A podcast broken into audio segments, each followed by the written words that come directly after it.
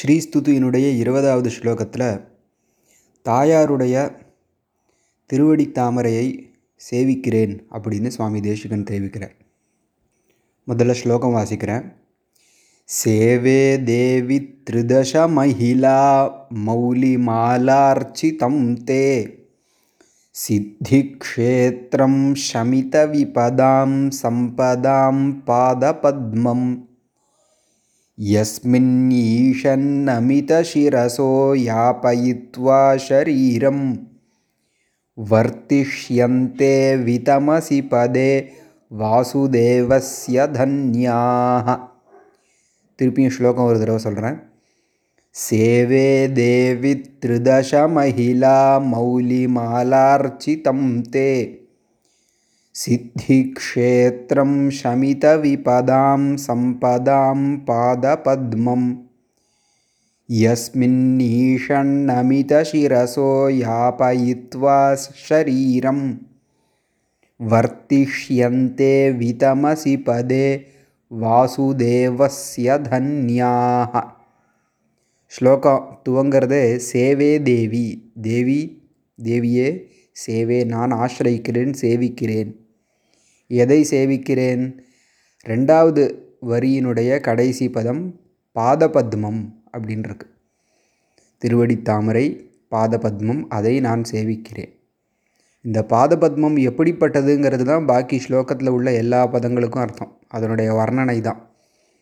ரெண்டாவது வரியில் ஷமித விபதாம் சம்பதாம். ஷமித விபதாம்.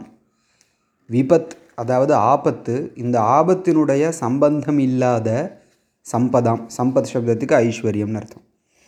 ஷமித விபதாம் சம்பதாம் ஆபத்தினுடைய அல்லது துக்கத்தினுடைய சம்பந்தம் இல்லாத ஐஸ்வர்யம்.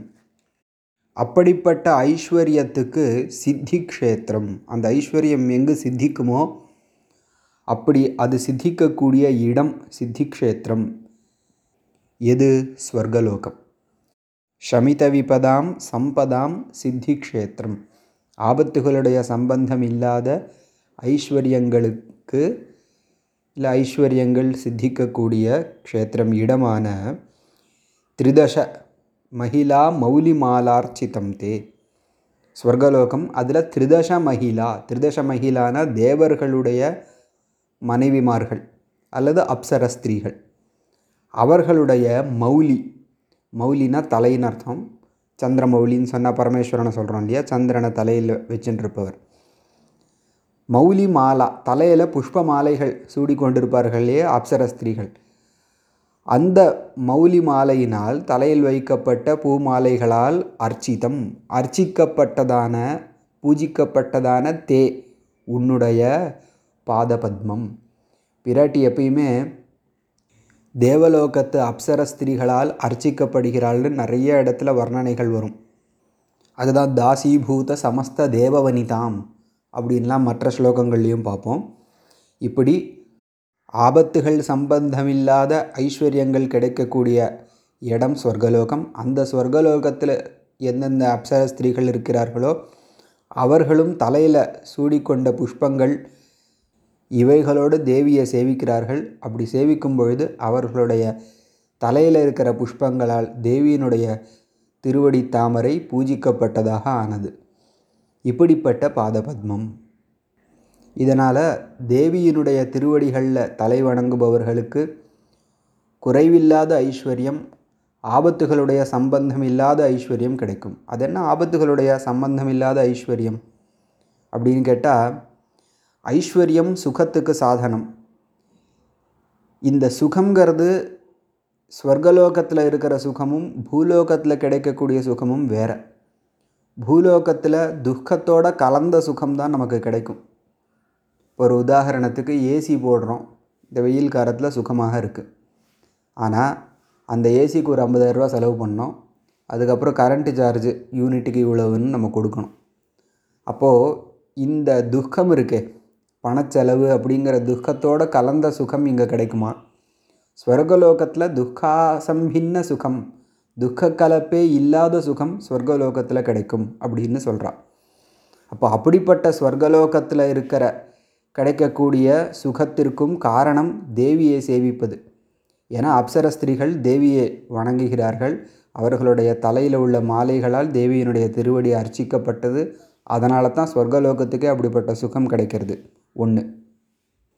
ஸ்லோகத்தினுடைய ரெண்டாவது பாதியில் தேவியினுடைய திருவடியை வணங்குபவர்களுக்கு அந்த சுகத்தை தாண்டி மோக்ஷம் அப்படிங்கிற ஆனந்தமே கிடைக்கிறது அப்படின்னு தெரிவிக்கிறார். எஸ்மின் எந்த ஒரு திருவடி தாமரையில் ஈஷன் அமித சிரசக சிறிதளவே வணங்கிய தலையை உடையவர்கள் அதாவது கொஞ்சம் கொஞ்சம்தான் தலை வணங்கியிருக்கார்கள் அப்படிப்பட்டவர்கள் யாபயித்வா ஷரீரம். இந்த ஷரீரத்தை விட்டுவிட்டு வர்த்திஷ்யந்தே இருக்க போகிறார்கள். எங்கே இருக்க போகிறார்கள்? விதமசி பதே வாசுதேவசிய தன்யாக வாசுதேவசிய பெருமாளுடைய விதமசி. இருட்டோட அதாவது அஜானத்தினுடைய கலப்பில்லாத பரமபதம் இருக்கு.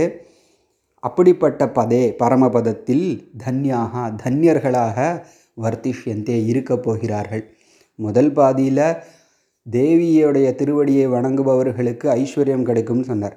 ரெண்டாவது பாதியில் அதே தேவியினுடைய திருவடியை மோக்ஷத்திற்காக பரமபதத்திற்காக பெருமாளுக்காக வணங்கினால் அவர்களுக்கு அதுவும் ஈஷன் நமித சிரசக சிறிதளவு வணங்கினாலும் அவர்களுக்கு பரமபதமே கிட்டும் அப்படின்னு ரெண்டாவது பாதியில் தெரிவித்தார் சேவே தேவி திருதச மகிழா மௌலி மாலார்ச்சிதம் தே सिद्धिक्षेत्रं शमितविपदां सम्पदां पादपद्मं यस्मिन्नीशन्नमितशिरसो यापयित्वा शरीरं वर्तिष्यन्ते वितमसि पदे वासुदेवस्य धन्याः